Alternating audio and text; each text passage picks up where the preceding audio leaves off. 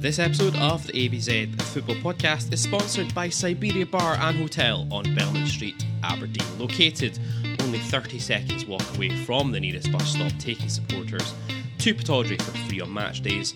Siberia Bar and Hotel is open seven days a week, all year round, and get fired in with our exclusive discounts. Head to the bar and quote the phrase ABZ Pod, that's ABZ Pod for a £3 pound pound of Foster's, £4 for a pint of Moretti or dark fruits, or £5 for a pint of fierce or a daiquiri any day of the week, including match days. Come on, you Reds. Oh, Red slight of foot there.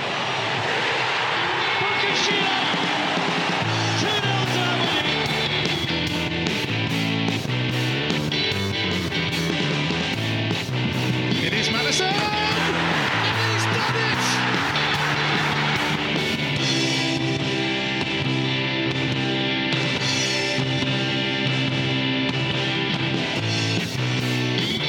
Hello and welcome along to episode 137 of the ABZ Football Podcast. I'm your host, Gary Scott, and joining me this evening is the one and only Graham Steele. Graham, how's it going?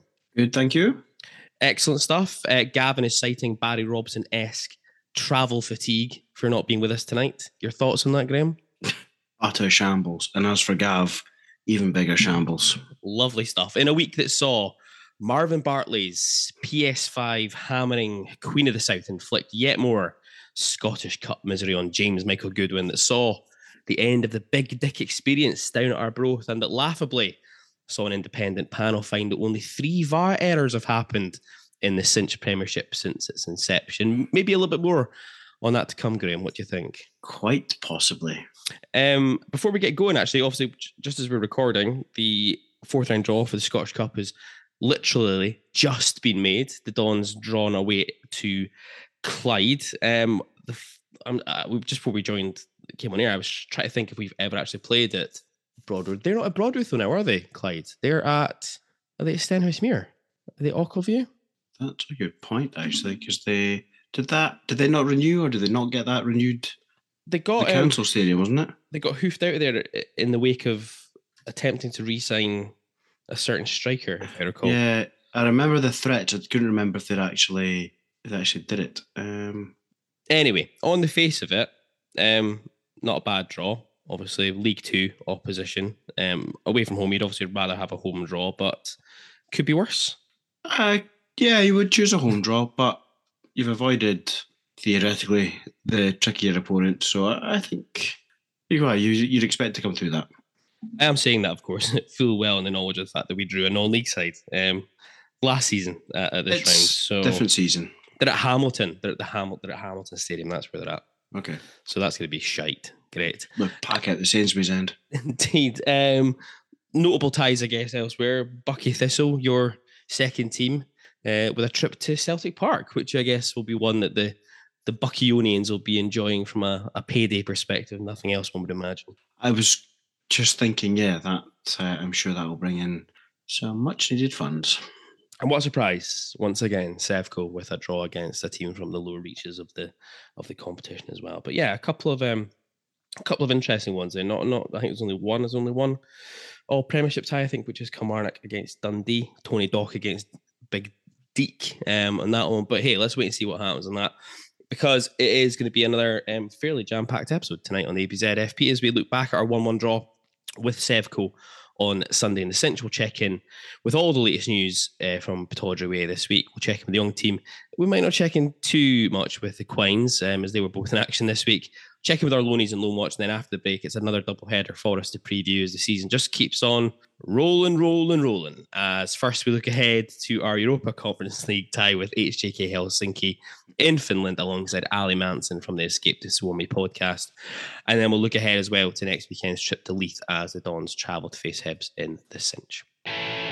But first, Aberdeen 1, Sevco 1, Sunday, 26th of November 2023 at Pittodrie Stadium in the Cinch Scottish Premiership. Three changes from last time out at Celtic Park. Jamie McGrath returning from injury alongside Ryan Duncan, and a first start for the Dons for Ester Sokler, Jack McKenzie, who was injured, Johnny Hayes, and Dante Polvara all dropping out. Jimmy McGarry making a welcome return to the bench as well.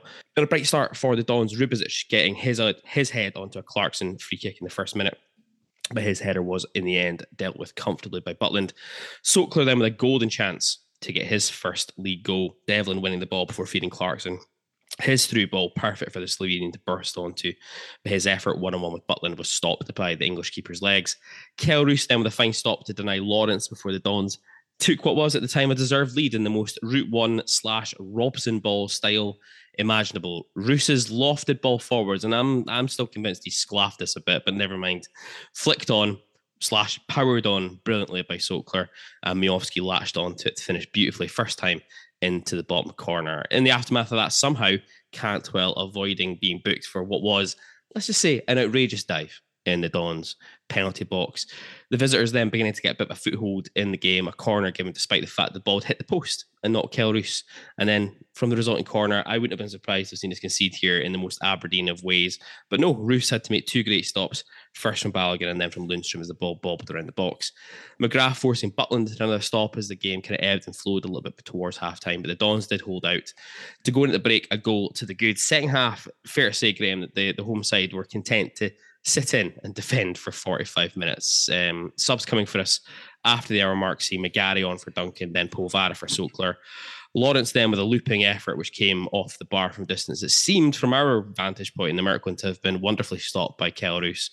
Duk on Miovski with 10 minutes left on the clock. And despite their possession, started to feel as though the visitors had run out of ideas before a corner ended with Lammers hoofing the ball over the bar before VAR intervened to highlight a slight tug by Gartenmann on Goldson, failing to highlight obviously the block on Gartenmann at the same time.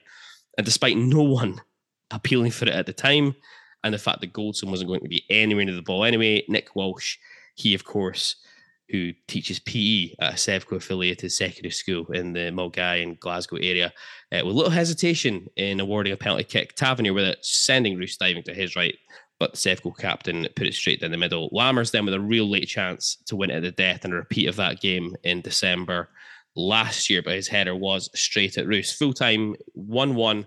So, Graham, um, where to start with that one? It feels like the end might be the best place to start. Yeah, it's actually quite disappointing at the end, actually, the way that finished up. Uh, and second half, we were yeah, I, I don't know. It's just like two different teams, isn't it? Um, basically, just inviting them on. But you know, at the end of the day, they hadn't scored, and the game was pretty much over um, until their until their pals decided to intervene. Yeah, we're going to touch on the second half performance in a minute or two. But um, as you kind of say, after it felt like we'd somehow ridden the second half out, it's just such a so yeah. sappingly miserable, but yet all too predictable way for the game to end. Yeah, but especially where so the corner's dealt with, and okay, that's fine. You know, Roos is taking a goal kick. We're all getting set because, like you say, nobody was nobody was complaining for anything. Uh, and then all of a sudden, wait a minute, why is why has the ref got that stupid look on his face? Why is he suggesting that he's checking something? And then as soon as that happens, you know it's game over. Yeah, indeed. Um, it's one of those because at the ground, obviously, you just got no idea what's going on. Um, yep. I, I still, you know, even at the time, didn't really know it was actually a check for penalty kick because the the tannoy system, the Merkel in the stands when they well, they it sounds a little bit like this. The... it's like Bane yeah. Is um, the, yeah, it is pretty poor. They do put it up on the scoreboard. Yeah, but about five minutes after but you after the was going on, yeah, ah, exactly. Um, and it's kind of I don't know. I've seen some people say tonight that, and Willie Miller on the radio, and even Richard Gordon, who I thought was meant to be an Aberdeen fan, um, were kind of making out that that definitely was a penalty kick. So it was a tug, and okay, I think there's clearly a tug from Gartenmann on it, but I, I think the problem for me is it's at exactly the same time Gartenmann's being blocked off by Lammers, which should also be a free kick. So it's kind of six and a half a dozen as far as I'm concerned. Um, when you add into the fact that Goldson's getting nowhere near it anyway, when you watch the replay back, Walsh looks at it. He's looking straight at it in real time. No fucking appeals for it at the time. I mean, I know it's probably us now saying it because it's gone against us tonight, but we're getting in real danger now of games just being re-refereed, aren't we, over and over and over again? Yeah, uh, yeah, that's kind of how it feels. Um, I don't think that's it's not dangerous play. I don't know if it's clear and obvious, and if that's really the new level of officiating, then there has to be many penalties next weekend because you will see that at every set piece. Like, you're not going to tell me that Rangers haven't pulled a shirt in their box in the last six to eight games since VAR's been introduced. You're not telling me that everyone doesn't pull shirts in the box in every game.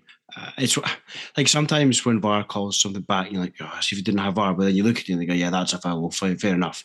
But if it's going down to that nth degree, uh, and you just know it won't be consistent, you just know nothing will happen next weekend, even though there'll be multiple incidents that are the same. So yeah, it's getting really. Uh, I think it's getting out of hand to be honest. I mean, who actually? What, what do you want the games to be decided on?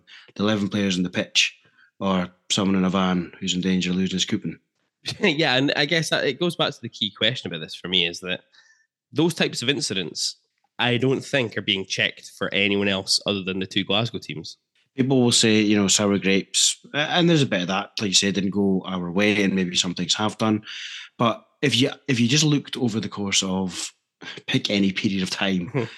a match day, a week, a season, the amount of nonsense decisions that they get versus everyone else. Because uh, realistically, with the introduction of R, you should have seen a level of leveling out of this. Well, yeah, you shouldn't. So it shouldn't just be more penalties for one team. Everyone should be getting more penalties, or everyone's getting fewer, depending on which way the sort of standard of officiating was versus what they can check with VAR.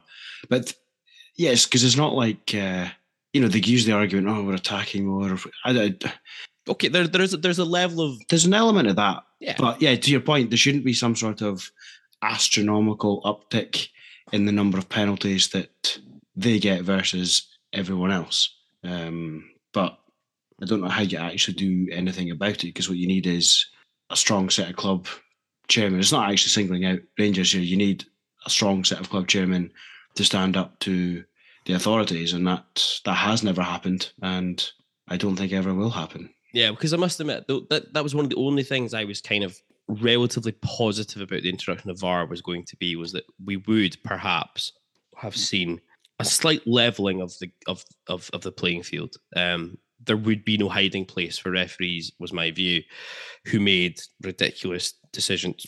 Excuse me, on pitch when they knew they were going to have to be reviewed, and it would be highlighted to them but it just seems like it's almost gone in completely the other way. I mean, that's and it's not just us. There was the penalty that Rangers got as well against Livingston. You know, but that one uh, I cannot believe that it's been reviewed again. I, I can I can understand the referee being conned in real time. I understand that. I totally understand that because we've all we've seen, seen it. things that you're like, oh, that's a film, and you see it again, it's not, or vice versa. So that bit I understand, and that's where the technology should help. And I understand a lot of these opinions are subjective um, you know, theoretically, offside is a yes or a no. I know there's fine lines, but that's maybe one where you can say he's on or he's off. Yeah. But some of those decisions, I just don't understand how a supposed professional officiator can look at that and be like, that's fine with me. And then someone else looks at it and goes, that's also fine with me. Absolutely crazy. Absolutely. Because again, so that that's a good example where someone's watched it on the screen and hasn't just laughed it off and said, book the boy. Be like, no, no, you should check this. Then he's watched it again. He'd be like, eh, yeah, maybe that's a penalty. It's just, it, it's just, but that's what you're up against. It is, I know, and it's it's maddening, and it's sickening. I perhaps didn't feel quite so deflated about it this afternoon um, as I maybe ordinarily would have, and I will maybe come on why that was later on. But just when you think you've ridden it out for the three points to be kind of taken away from you in such a circumstance is just so frustrating. And it's on decisions like that that, you know, um, those two points could be crucial for us come the end of the season. Um, who knows? The league is shaping up to be incredibly tight again. I think it's fair to say. Um, jumping back then, to, I guess the starting lineup, two big surprises in the starting lineup. I think it's fair to say for everybody: the inclusion of Ryan Duncan in for Jack McKenzie in the kind of left wing back role, and then Ester Sokler in for Johnny Hayes, with us going to the three five two as opposed to the five four one that we were perhaps expecting. Yeah, um, the Duncan one, I guess he has done that before. So, yeah, a bit of a surprise, but maybe not totally shocking. But the fact that Sokler actually got a game, it was quite surprising. Um, and, you know, it was the right call. I thought it was a decent game, which I'm sure we'll come on to. But um, yeah, it was a bit of a surprise to see that lineup. I wonder if that just says a little bit about where Johnny Hayes maybe now is in um, the manager's thinking again. He, he, didn't have a particularly good game at Parkhead, and he's not really had much of a sparkling start to this campaign either. And I think it maybe says a lot. Then a game of that magnitude, and we'll come to talk. Well, let's let's just do it now. Actually, about Ryan Duncan. You know, a game of that magnitude, it says a lot, I think, about what Robson thinks about Duncan, whether other supporters or whatever see that in him. Um, but to put him into that situation where he could have played Johnny Hazy, maybe even could have thrown James McGarry in from the start and see how he went. Um, on Duncan, you know, kind of chucked in the deep end. I thought he did all right in the main. I, I, it's Yeah. hard to be chucked into that sort of game, playing a position that's not his natural one. Um, thought he did okay. Perhaps maybe just wants to keep a hold of the ball a smidge too long sometimes. I I think so. Like overall, I thought he did a decent job. Uh, you know, we didn't concede when he was on the, the pitch, so he didn't really do anything too far wrong. I think probably as much as I, I don't really know what his position is. I certainly don't like him in that position. But ultimately, if you look at where they are in their careers, where would I rather have Hayes, who's winding down, coming on and kind of doing a job in that position, or probably a young man at the start of his career kind of doing a job in that position, but hopefully building up some useful game experience that will hopefully benefit him and us uh, in the future if we can find what his position is, or if we've decided that that's going to be his position, then he obviously needs to be to be getting some games and getting some experience. So I think on balance, uh, I, I- I- I guess you'd probably have to pick Duncan if those were options. And like you say, he didn't do anything. He didn't do anything wrong. Um, he was he was fairly steady, which I think, considering it's clearly not his natural role, uh, being steady is not actually a criticism. That's probably uh, it's probably a job well done, all things considered. Yeah, and you're right as well. I mean, I think people need to remember with Duncan, he is still a young player and he is learning this season. He's, he's you know, he is appearing and making appearances in, in big games this season for us. Yeah, So yeah. played played well enough, I thought, in Greece against PAOK, um, in what would have been a difficult game for his, him to come in as well. So it's all about building experience as well for these guys. Let's go back to Sokler really quickly. Um, a first start for him. Did he do enough in your eyes to merit a starting place on a more consistent basis? Do you think? I would say so. I, I thought he had a. I mean, it's difficult to judge his second half performance because the whole sort of Yeah. dynamic of the team and the approach kind of changed. We didn't really see that much of anyone really in any sort of attacking mode. But I, I thought he had a good game. He looks he looks quite quick. Actually, he's probably a little quicker than I Quicker than I expected. thought because I've not really seen a great deal of him. I thought he did quite well trying to, you know, obviously does really well for uh, for putting Miovski through for the goal. Should have scored, made some decent runs. So obviously he looks pretty comfortable with the ball at his feet as well. So overall, it was good to actually get a decent look at him. Um, and I think I think there's definitely value to him playing more often. I think as well, it, it certainly gives us definitely more of an option now. Um, I, I had been concerned before about whether he and Miovski could play together because I, I was maybe a bit concerned they might be a bit too similar in their kind of style. Um, but I thought today, as you say, they linked up pretty well in the main first half in particular. A really, really good assist Yeah, for the goal. Um, I, I thought I thought they're quite similar. And you, I thought we might find them occupying the same space, trying to do the same things. But whether that's been a misconception or uh, you know, or whether Robson had kind of explained almost like who's got what role in the system, regardless of what they might want to do, because you don't really find them tripping over each other No. that well, um, and they were doing quite a good job of sort of awareness as to where someone would be or what sort of a run they would they would make. So I think it worked out quite well actually. is he now ahead of Duk for you in the, the pecking order? Uh, I think he probably has to be because it's just not really. Even I mean, even in Duk's sort of relatively short cameo uh, this afternoon, it's not really. It's just not really happening for him. I, I understand the sort of counter to that is well, if you don't get games, you don't get the confidence, etc. And, and I, I understand that, but I'm not really seeing. I want to see last season's Duk, Yeah. uh, or, or second half of last season, and I'm not really seeing it so far. Whereas based on today, I feel like it's kind of difficult to take Sokler out if you're going to put Duk in because it's not like Duk's in great form. Uh, we did touch on it. Sokler should have scored, I think it's fair to say, first half. Uh, he definitely um, should have scored. but it is. It's a wonderful. I was going to call it a flick on, but it's more like a bullet header through past to Miovski, as it turns out, to get in for the opening goal. And you know, once again, it's another fantastic finish by by Bojan, left footed, first time. Just adds a little bit more value to that transfer fee, isn't it?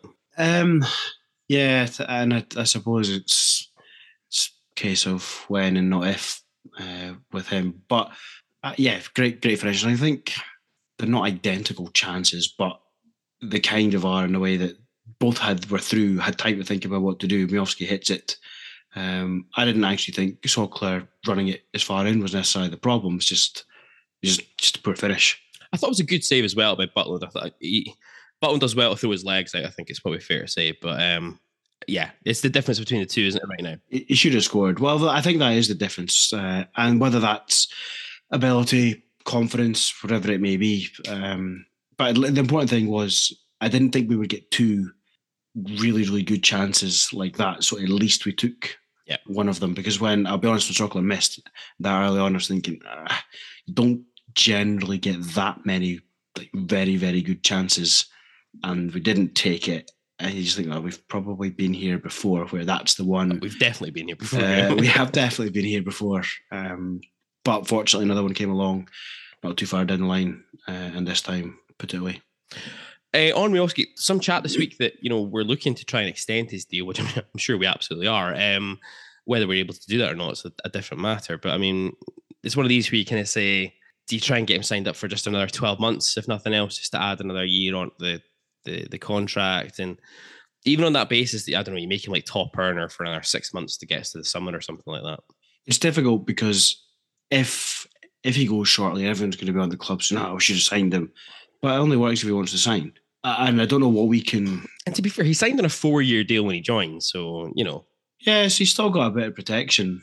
It's just whether, you know, in your example, do you get to sort of mid-January and he's not really had much in his agency, and there's stuff out there, but I reckon you should hold on. In which case, you don't need to do anything because you're not going to get him for longer than you're probably not going to get him to actually sign any meaningful extension. So as much as it would be great if we could, because he's been excellent, I'm not sure. I'm not sure it'll happen.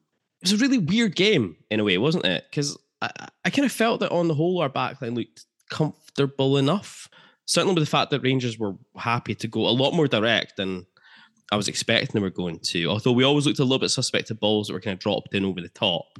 Yeah. Um, the midfield though really lacking at times in the first half to get a foothold in the game, and then that was exacerbated further in the second half. Definitely not a vintage performance from Graham Shinnie. I thought the Leighton Clarkson struggled to get a foothold in the game as well. When he got on the ball, I thought he did fine, but second half we were again really struggling in the middle of the park. I think so. But we need to find a way that Clarkson's not having to do all the dirty work. You know, he's he's, he's not lazy by any means. So I don't mean he's a total passenger, but I don't think we want to be talking about him having to do any defensive work really because when he did get on the ball, like you say, obviously he can he can um, he can beat a man, he can play a pass, he can find a pass, etc. And you really want him as much as possible freed up to be doing that throughout the game, and it he wasn't really getting that opportunity. And I didn't really feel like Rangers were. It's not like they were overly aggressive or necessarily particularly uh, I don't know how to describe it, intense with their sort of pressing and snapping at tackles. I feel like the space was there because it wasn't really coming off for Shinnie. I feel like Clarkson's mindful of that and is trying to cover, Uh, which is admirable for the team. But you, you kind of want a system where he's got more freedom to you know drift around or find those pockets of space. I felt that in the main, because Rangers were happy to go quite direct today. Every time they didn't find a ball that kind of that went over the top of our back line when it was falling just that little bit short, and our defense were dealing with it from an aerial perspective the ball was always just dropping at that midfield area, and we really seemed to struggle to get onto those second balls pretty much right the way through the entirety of the game. Like you say, it wasn't like Rangers were having to be particularly intense or domineering in the in the centre area, snapping at tackles with that. I just felt that we just really weren't close enough to them for for for large chunks of the game, and that's where the, the pressure kept on building and building and building from. Yeah, it's not like we got overrun as such, you know, where they were just overpowered us, or they had more numbers in the midfield, and we maybe should have changed the shape. I know what I mean. It just felt like everything, everything just came back. They picked it up. Yeah. And it doesn't really matter who you're playing if you're basically just conceding the midfield and inviting them on. It's going to be difficult, uh, and especially when you're. I guess when you're playing, then they've obviously got. They do have some decent players, and there were there were periods in the game where you think, ah, how are we going to see this spell out? And I think that's a game today it's a great example of just how we haven't really quite replaced Ylber Ramadani from that perspective. We're just really still missing just somebody in that midfield area getting around the pitch and really snapping into not even snapping at tackles, just being there and just being, you know, in people's faces and making it making people not have easy passes to to play, etc. Um, good to see Jim McGarry back. Today. Um, I think it was feared at the time of his injury against uh, was it Ross County? I feel like it was now.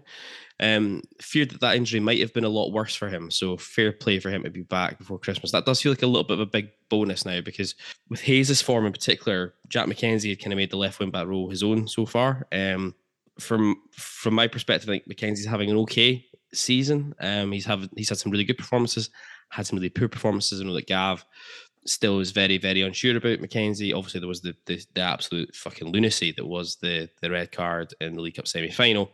One thing I must admit is I was really dreading the prospect of going into that League Cup semi final with the prospect of our left wing back being Johnny Hayes or Ryan Duncan. So having McGarry back now as well, and um, hopefully we can get him back up to speed quickly. That does feel like a big bonus. Yes, uh, and we're not really. I guess we've not really seen that much of him, given that he got injured kind of early on. So it's good. Uh, it gives us cover and just provides a little bit of competition in there as well. Or actually, maybe realistically, probably means he's playing, but provides maybe a bit of competition and hopefully motivation for the guys that aren't playing.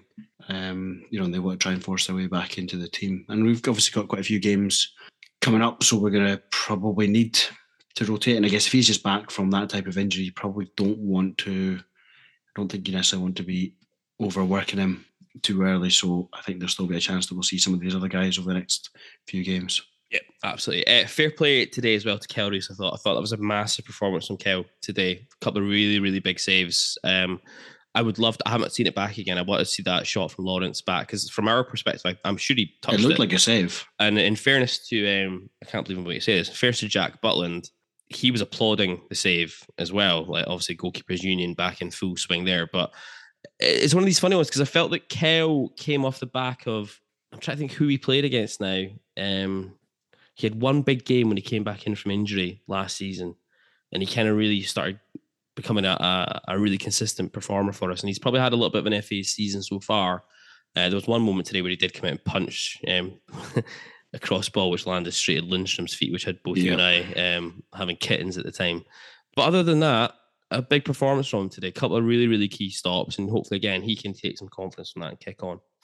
Yeah, I would hope so. Uh, he's suspect aerially, but that's not going to change at this stage in his career. But today, when he was called upon, he made the saves, and he made some really, really, you know, some really, really big saves. So I can't really be too critical of him today. He did he did a really good job, and that's the kind of level that I feel like he came back at last season post injury. So like you know he's got in his locker. We just need to see that more regularly. But good, good for him because he definitely kept us in that game. Yeah. Although much to Gav's chagrin, of course, he did dive the wrong way for the penalty kick again. So um, just just just another one to note there. Uh, speaking about Gav, he's not here obviously, but uh, where would the Jamie McGrath scoreboard be after today? I, I just think it's probably the same as it was. I did fine. I think it's the same. McGrath had a good game, but he didn't do anything that he didn't do enough to stretch argue. Yeah, yeah. But Gav definitely doesn't call anything back. No, definitely not. Absolutely not. Um, right, let's let's talk about this now because that second half performance, I I remember standing there with about ten minutes of the game to go, um, thinking to myself, I'm about to become that guy tonight, and be really slating a second half performance despite the fact we'd won against them. Uh, now, obviously, we didn't win because of the the the VAR call at the end, but that second half performance just simply wasn't good enough, was it?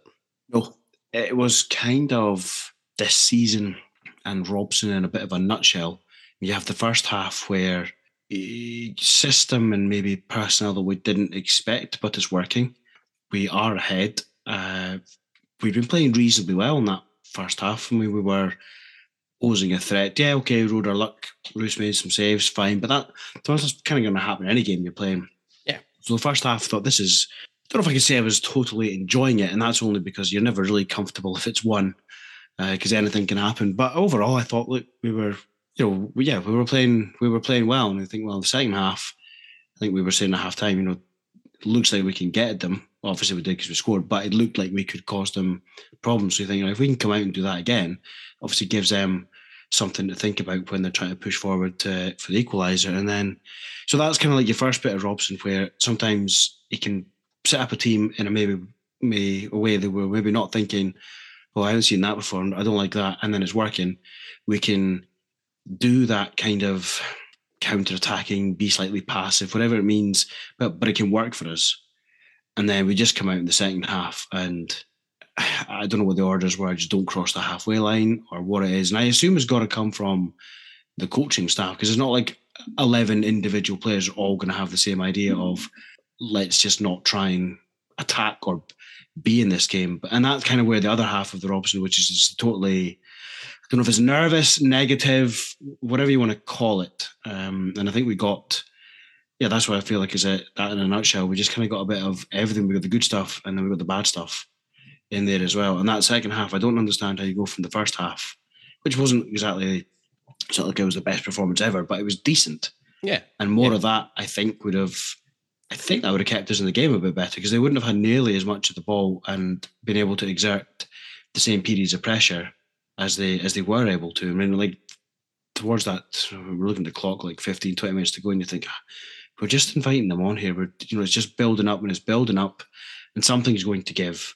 I thought they probably, I thought it would maybe be a goal, but you can always be a, um, you know, decision away from the points getting taken off you. So I don't know how you go from the first half to the second half.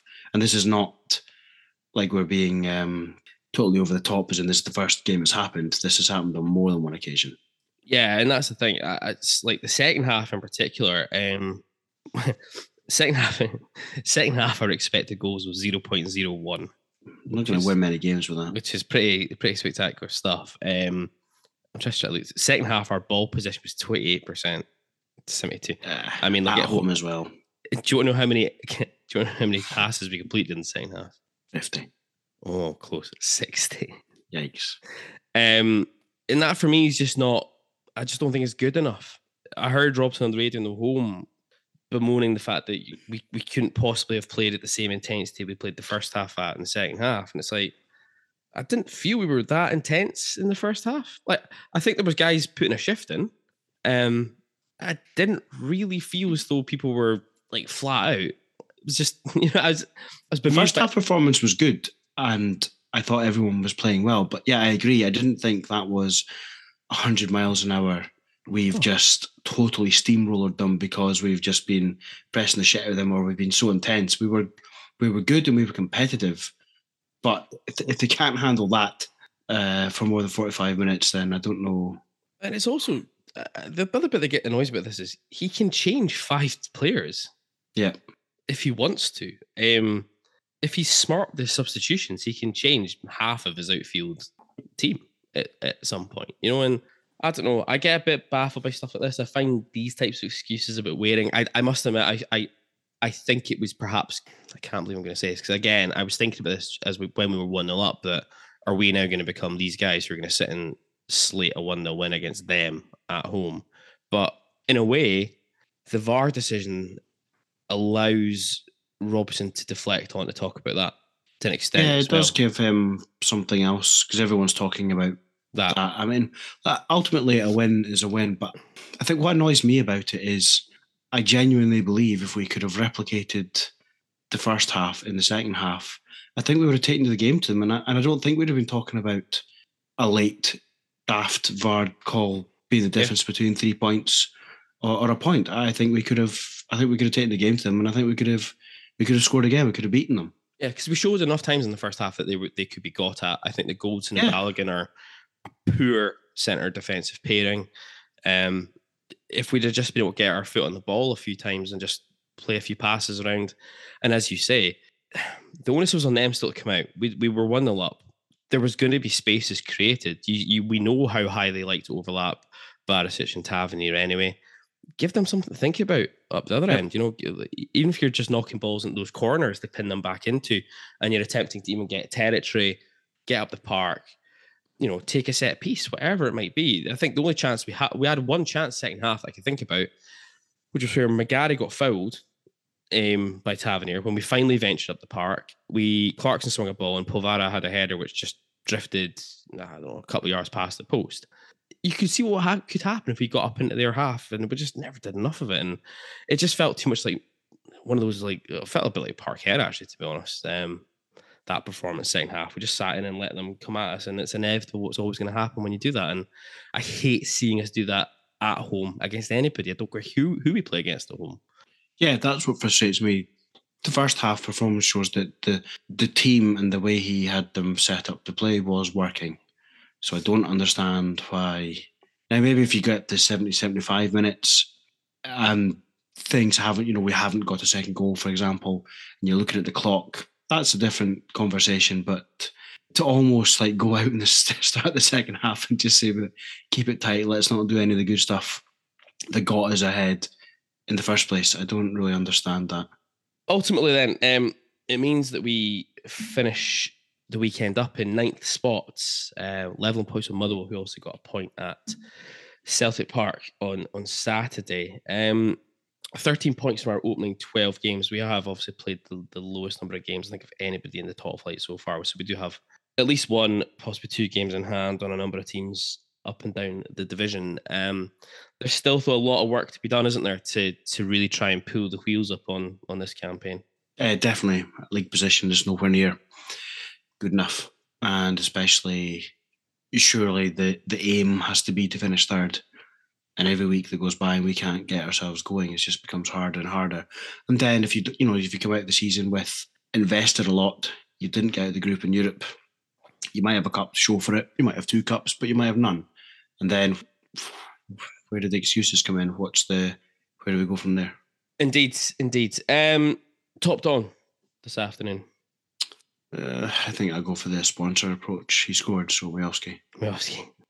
But actually, I genuinely think that was. I don't think there's anyone in that team. I mean, a couple of guys didn't have maybe the games that we know they can. Shinnie, maybe not the level he, he can be at, but I thought overall everyone did a decent job for the guys that maybe playing out of position and guys that were just coming back from injury. Um, overall, you know, I, I think that's the frustration of the season. Convinced there is a there's a team and some performances in there. We just don't seem to be able to unlock it yet. Yeah, um, I'm gonna give it to, despite the fact he dived out the way for the penalty kick, I'm gonna give it to Kelle Roos. I thought if no, it was good. If if indeed that save that I think was a save on at the bar was indeed it's outrageous. Save, then it's outrageous. It's save. probably yeah. quite possibly one of the best saves I've ever seen at Pittodrie. So for that alone, I'll probably give it to to big Kelle Roos. Will that do us on that one, Graham? Yes. Excellent. Let's move on. Latest news from uh, AB24 Mark Roadway. Pretty quiet one this week, um, other than the confirmation that Robbie Hedeman would be making the move to become commercial director at the club on a permanent basis, having been working in that role on an interim level since the departure of Rob Wicks to Teka uh, Hedeman, a former youth player with the Dons uh, before returning to the club in 2016, initially as a coach within Community Trust before moving into a business development role. Now, commercial director. I mean, in fairness, all my dealings with Robbie on a kind of business level to date have been very positive. He's a really engaging, very passionate individual about his job and the club. So hopefully he can continue what has been, um, I guess, one of the parts of the club that's been functioning very well over the last few years, Graham, off the park in the commercial department. Yes. Uh, so I think he's gonna it's gonna be a tough gig to sort of maintain the current level we're at uh, from that point of view, and then obviously try and try and expand it and try and generate some extra cash for the the club as a whole. But I suppose selfishly for the the first team, and see what we can try and do, um, and then you know in the next maybe so much January, but in the summer window. Robbie's also a very tall lad, so if we ever need anyone to throw into the last minute batting ram box, then maybe there's somebody lurking in the director's box now. So all the very best to Robbie in his step up. Um, I'm sure, like I say, he'll give it a good crack. He's done very well in the interim role since he's been there. So um, fingers crossed, all the all the best to him. Uh, on to the Quines. Um, let's just say probably the least said about this one, the better, Graham. A 13 13 nil defeat at Celtic in SWPL 1 this afternoon. Uh, yeah, that's. I'm not sure anyone wants to relive that. So yeah, pretty bad day at the office. Yeah, indeed. Let's move on from that On to the young team. A return to action for them in the Youth Cup, and this was an incredibly impressive performance for the young Dons as they triumphed over Kilmarnock in the fourth round. Killie, who are currently top of the CAS Under 18 League.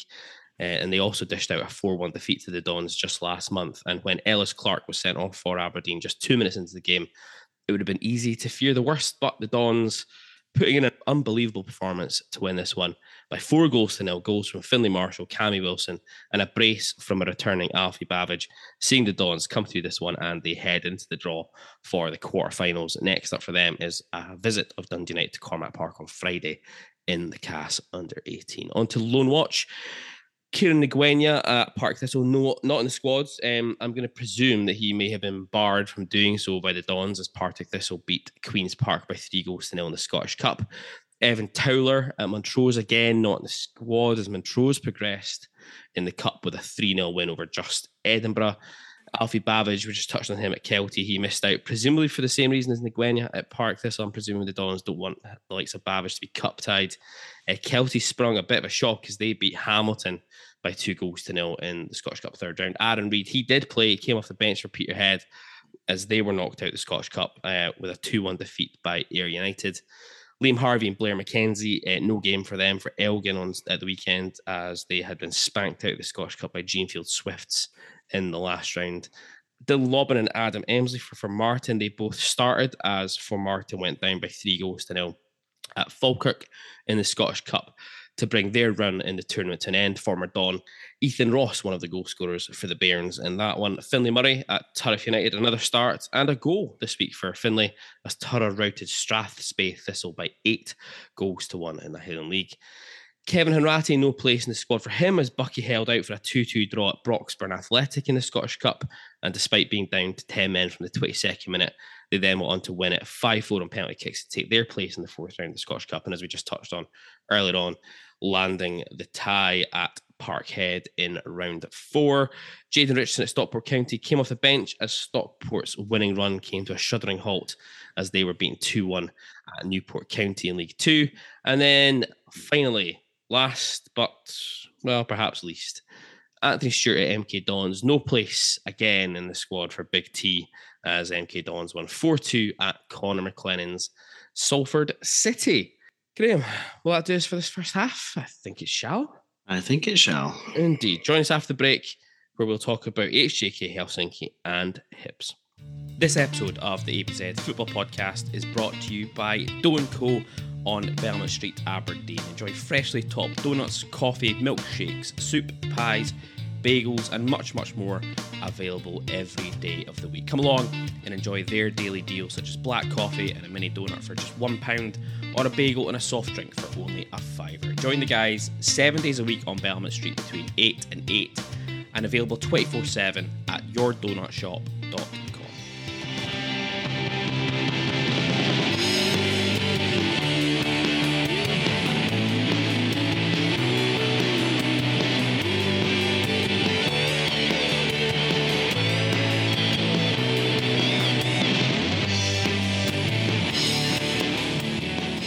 Welcome back to the ABZFP. Now, before we move on to talk about the trip to Helsinki and the trip to Leith this week, just a quick shout out to those of you continuing to make your contributions to the Beer and Coffee Fund this week, including Big Cootsie in Sydney. We see you, we acknowledge you. Your bread's appreciated. If you'd like to help keep us fueled in beers or coffees, please head on over to ko-fi.com forward slash ABZ football podcast. The link is in the description. It is much appreciated. Now, Graham, back onto another double header preview. This season just will not stop.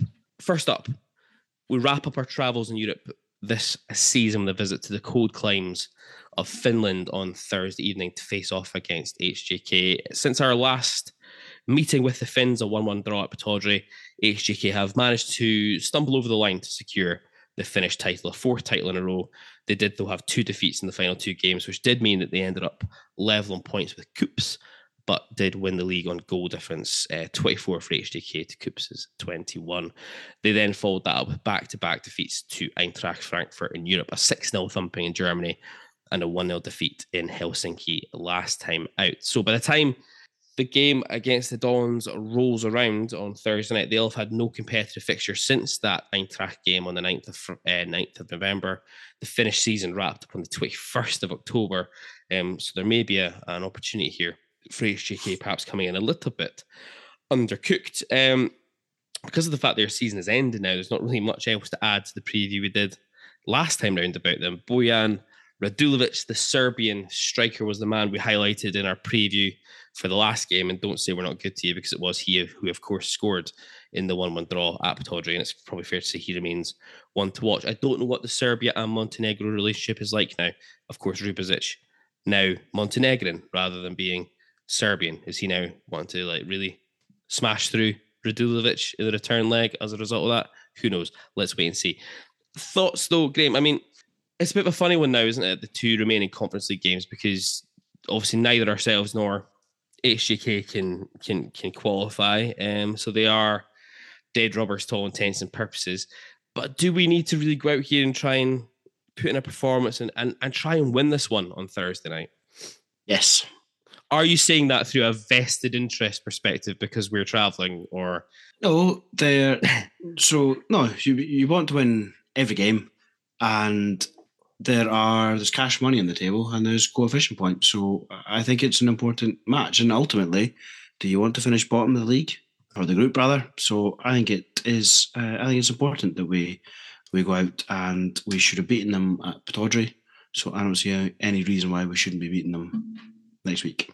Yeah, uh, it is that one, isn't it? I think as well. It's um, I think I, I spoke about it. I can't remember who I spoke about it with earlier in the week, but it feels to me it would be a crying shame for us to come out of the group without winning a game because we should have beaten Helsinki. We should have beaten PAOK at Pittodrie as well. Um, this game probably gives us the best opportunity to, to at least put three points on the board in the group because I think by the time the Eintracht game rolls around, we will have all eyes on the cup final a couple of days after that. And given that we can't do anything in the you know, unfortunately, in the group stage, we should have all eyes on the cup final. So I'm absolutely fine with that. But we we don't at this point, so we should be going out to try and win. For Thursday night as well, do you think that the club, the team, the manager have got a bit of a um, a bit of a duty, so to speak? For there's there's a lot of people, there's you know, fifteen hundred Aberdeen fans who've paid good money to travel to Helsinki. They they kind of a bit of a duty to put out a decent team, I think. I think so. I, I would say you've got that regardless, but I would imagine most people who are you know, going to the, the final game on the 14th of December against Frankfurt, are probably looking at it and saying, well, you know, if they haven't bought a ticket,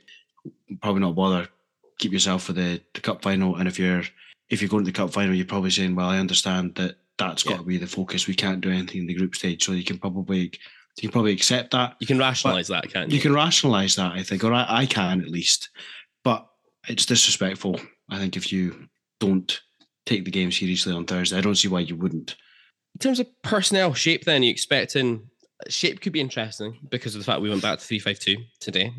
Personnel, though, do you expect to see something kind of akin to what we what we saw today against against Sevco? I'd probably expect to see Baron or Polvara start maybe. Um, other than that, I don't. He's going to keep playing Miovski, and so he should because he's in he's in good form. And the, the rest of the team has kind of been picking itself, to be honest. Whether McGarry's fit enough for a whole game. It might be an interesting um, one, McGarry as well, because it is a plastic pitch. You might not want to risk somebody who's coming off a muscle injury. Yeah, so maybe you don't want to take a chance there, which I don't know. Did you say McKenzie was injured? He was injured today, yeah. yeah. Okay, so I've no idea what sort of injury he's got, if he'll be available, or whether they would want to take a chance. So, which probably makes you think you're looking at what you got today, because if a couple of guys that might come in might not be available, then I'm not really sure what else he can. There's not really much else he can do. Not in those positions anyway.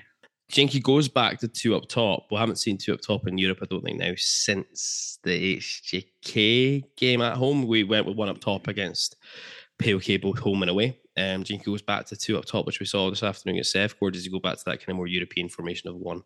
I'd like to see us go two. I, I think what I want I, I don't disagree. I think that worked today. I would expect us to have enough of the ball on Thursday that it'll work. And I also expect Helsinki to, you know, they'll see this is a good opportunity for them. So that should, so that, that counter counter attacking approach should probably work for us because I would expect them to be a bit more open and there'd be the space for that to work. But I think he'll, I think he'll go with one. One thing I would say for a lot of people who maybe look at it and think that the HJK game provides the best opportunity, and I think it does realistically provide the best opportunity for us to pick up three points in the group. But um, their home record in Europe is generally very good. Um, obviously, they got beat um, six um, 0 by Frankfurt um, away from home, but it's a one 0 defeat last time out. HJK had a goal disallowed in there that you know when you look back on it, I'm not entirely sure why it was disallowed. They only got beaten by one goal by PAOK as well. Decent record over the last couple of seasons in the likes of Europa League, etc. They they they played well against Roma as well in Europa League, so they're no mugs at home. It's fair to say, but we might get a little bit fortunate in the sense that, as I touched on earlier on, they've not really had very much competitive football since their domestic season wrapped up. Have we had too much? Well, there we go. And we're traveling. I kind of hope that Helsinki forgot they had this and all the contracts expired you know, two weeks ago, and they're just scrambling around. Just a bunch of randoms just Yeah. picked out of the crowd.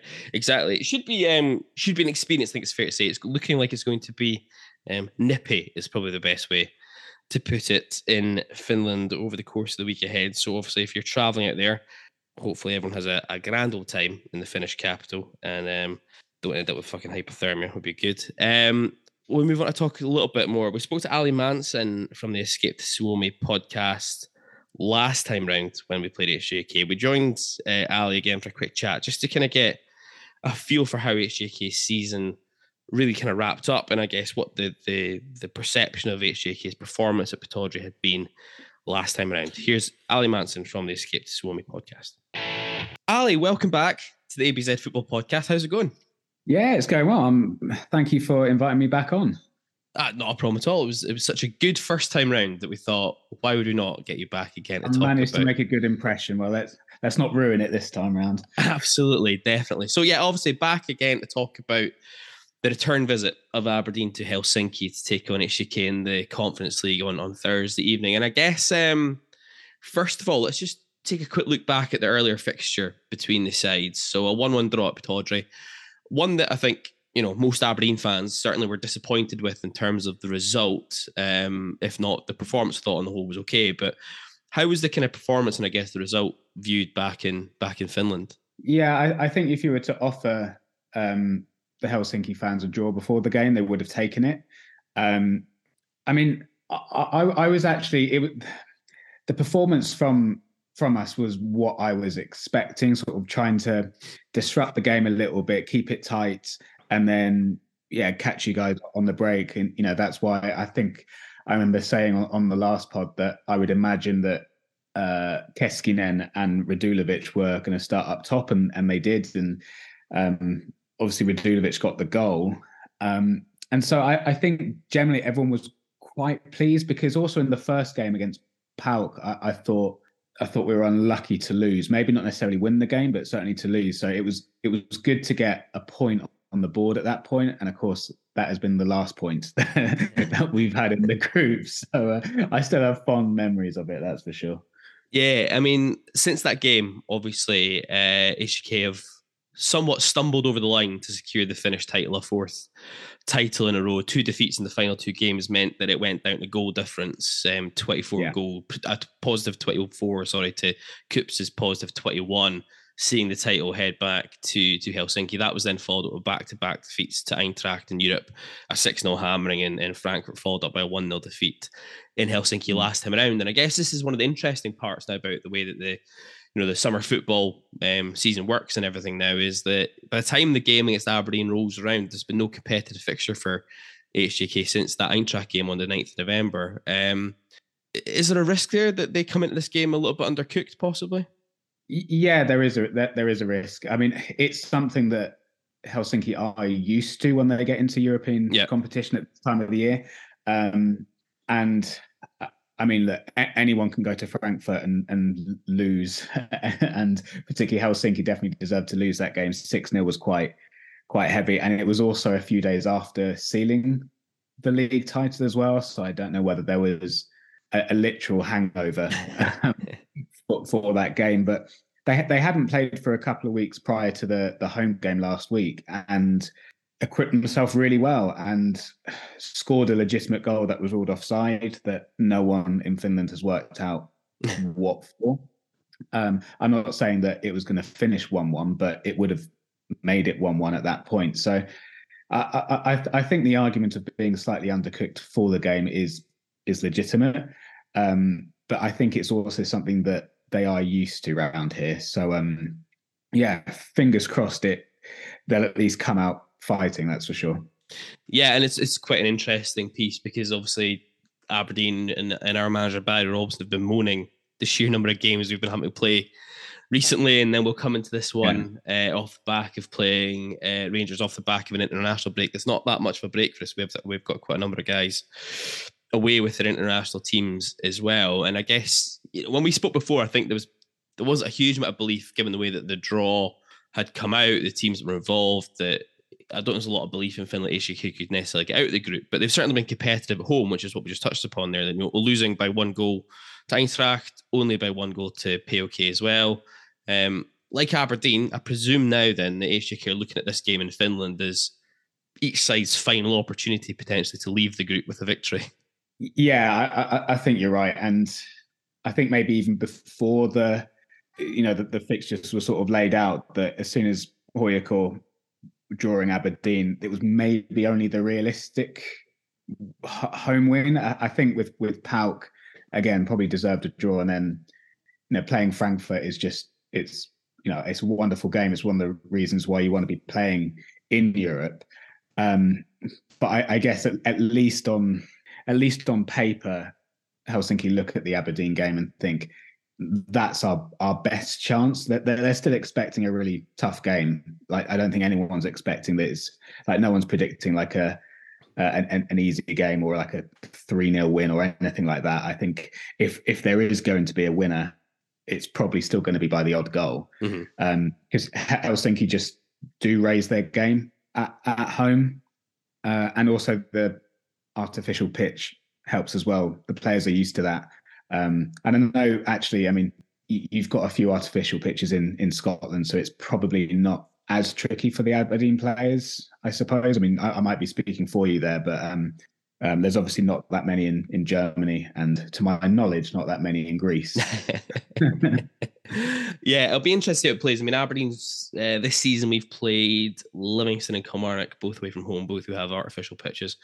Um, yeah played poorly at Kilmarnock, got beat 2 0 and a nil nil draw in, um, in Livingston on the opening day of the season. So normally our record on AstroTurf's not bad, but always I think depends on how good the Astro is as well. Sometimes the one at Kilmarnock yeah. in particular is absolutely fucking horrific. So um, we'll wait and see how how that pans out. And it's it's this weird thing because I think uh, from from an Aberdeen perspective, and I think even a lot of third parties looking on to Aberdeen's European campaign this season so far would probably agree that we're very unfortunate, I think, to be sitting at this moment in the time in, in the group with with just the two points to our name. I think um, we look at the the Helsinki game at home. I think we probably had enough of that game to win it.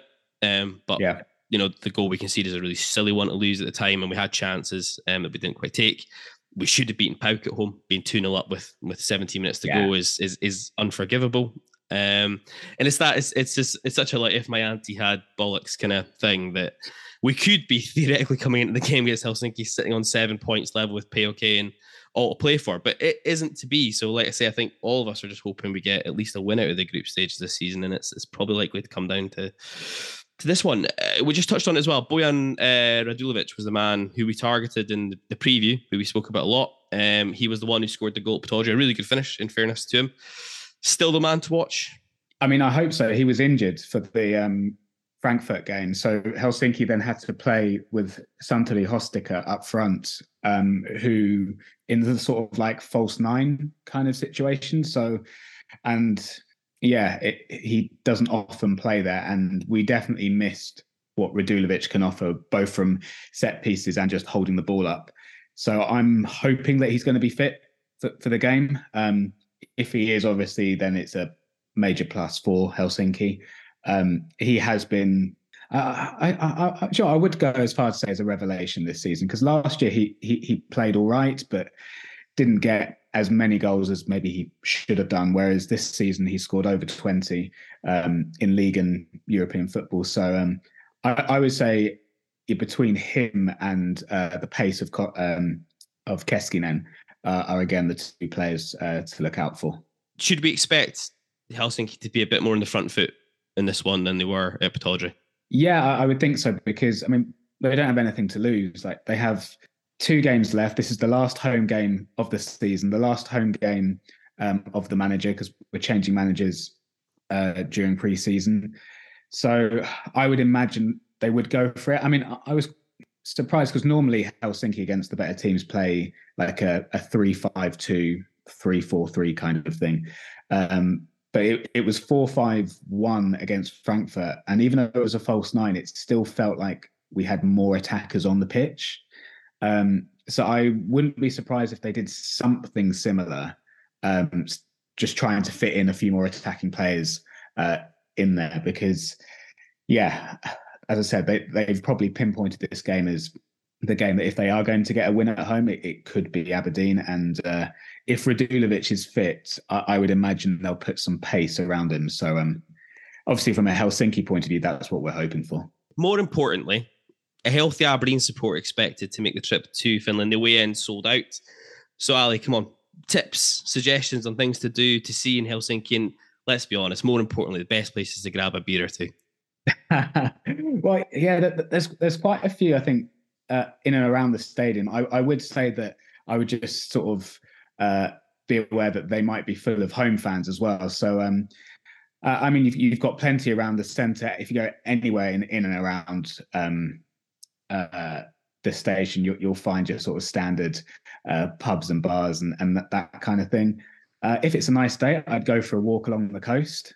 it is really starting to get a bit bit nippy now, so I would recommend whoever is coming over to Helsinki that if you think you brought enough clothes, bring another layer. Just have that voice in your head.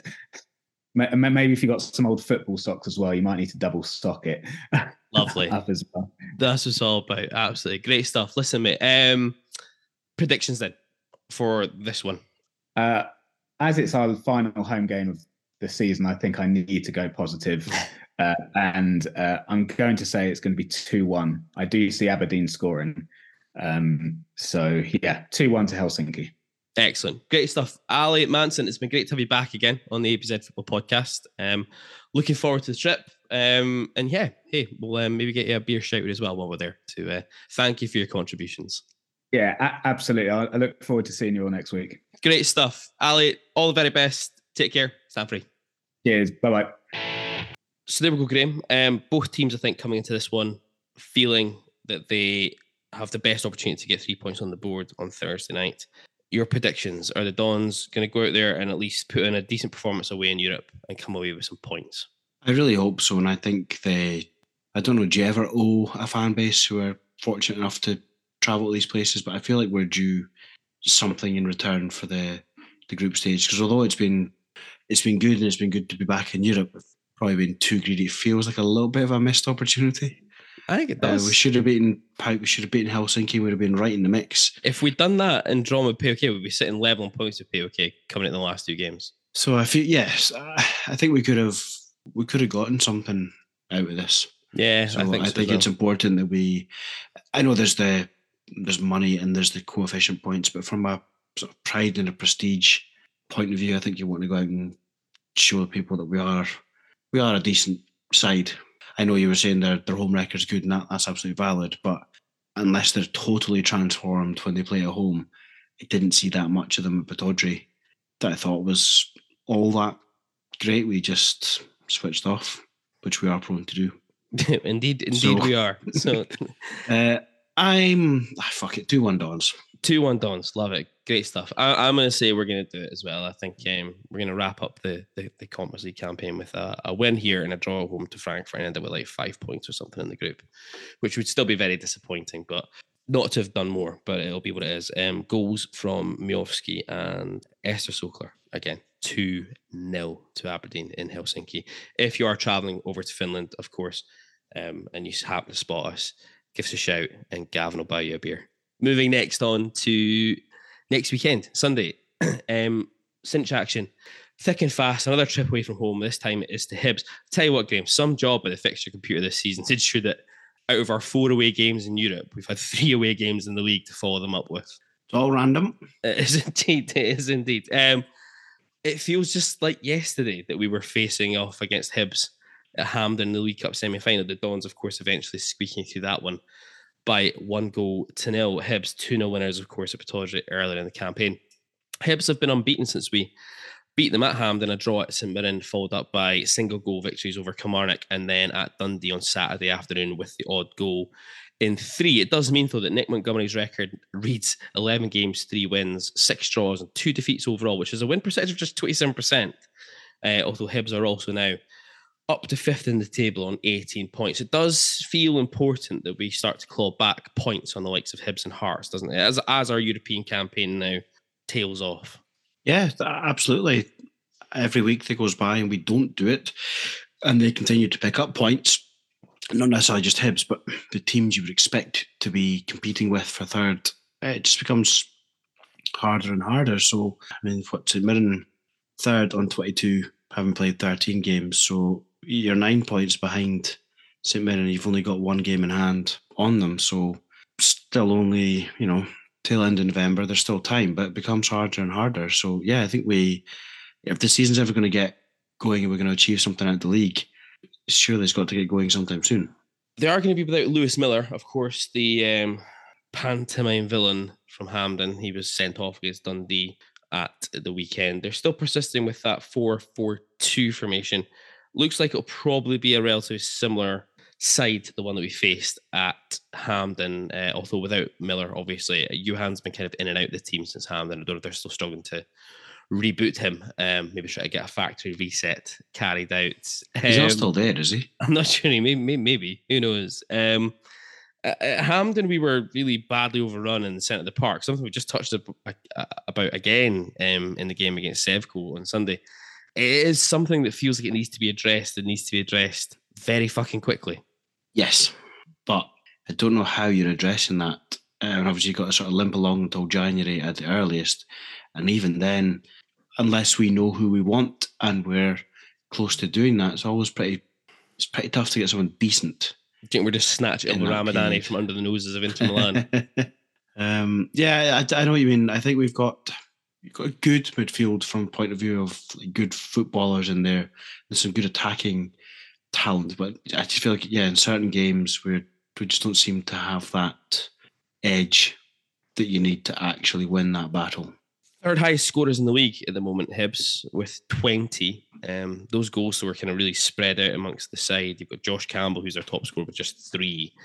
Defensively, they are still pretty suspect. 21 conceded so far. So I think when you see those stats as well 24, 21 against, that probably explains why they're drawing so many games. All of the same things that we spoke about pre Hampden, I think, still apply. They certainly look to keep a hold of the ball, they look to try and build out from the back. They're not overly direct. Um, they don't really try to get through the lines particularly quick. Look to hit the wide areas and then get balls into the box. Um, it's going to be an interesting one. Easter Road's not been a particularly happy hunting ground for us in recent seasons. Um, after we'd gone through a spell under Derek McInnes and Co, where it felt like we won there every time we went to Leith. Um, it's going to be a tricky one for us again, isn't it? Hibs will come into the game relatively fresh as a daisy. We do have the the, the trip to Helsinki. It's going to be interesting. I, I'm not sure I see Robson again. We've spoken about so much on the show already. Don't see him really mucking about the team too much. Probably a couple of changes here and there, but it's a big game, isn't it? And all these these are all big games that are coming kind of thick and fast at this moment in time. Yeah, because at some point soon, if we don't get going, the pressure's just going to be back on him. Like I say, it's hard to talk about the Hibs game because it feels like we just spoke about Hibs not that long ago. So I feel like we can kind of cut this short because I I know I I different sort of obviously different occasion because Hampden's quite a wide pitch, so that may be suited. You know, it's maybe a little easier to contain them a little bit um, better. But ultimately, yeah, I think it's going to be. I mean, we were we weren't particularly good that game, got through it, and that's kind of how it feels like it's probably going to go. Yeah, I think it'd be quite a tight game. I think it'll be quite a tight game, and to be honest, if our defence is switched on, I think we've got enough to cause them problems, and you can cause them problems. It's just both teams are kind of similar in so much as there's goals in both teams, but also there's moments of hilarity.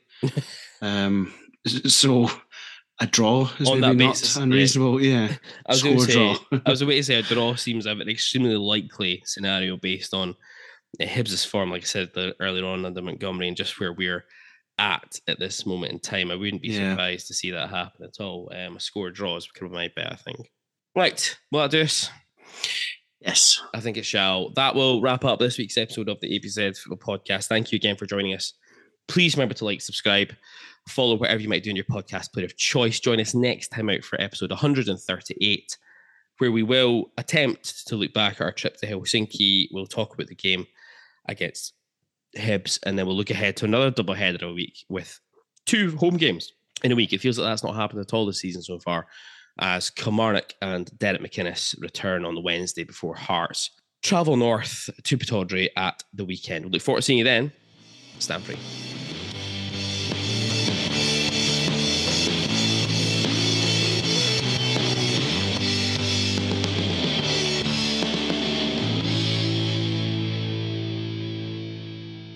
This episode of the ABZ Football Podcast was brought to you in association with Siberia Bar and Hotel on Belmont Street, Aberdeen. Head into the bar, quote the phrase ABZ Pod, that's ABZ Pod, for a £3 pint of Foster's, £4 pint of Moretti, or £5 pint of Fierce any day of the week, including match days. Siberia is open seven days a week, all year round, and the bar is located only 30 seconds walk from the nearest bus stop, taking supporters to Pittodrie Stadium for free on match days.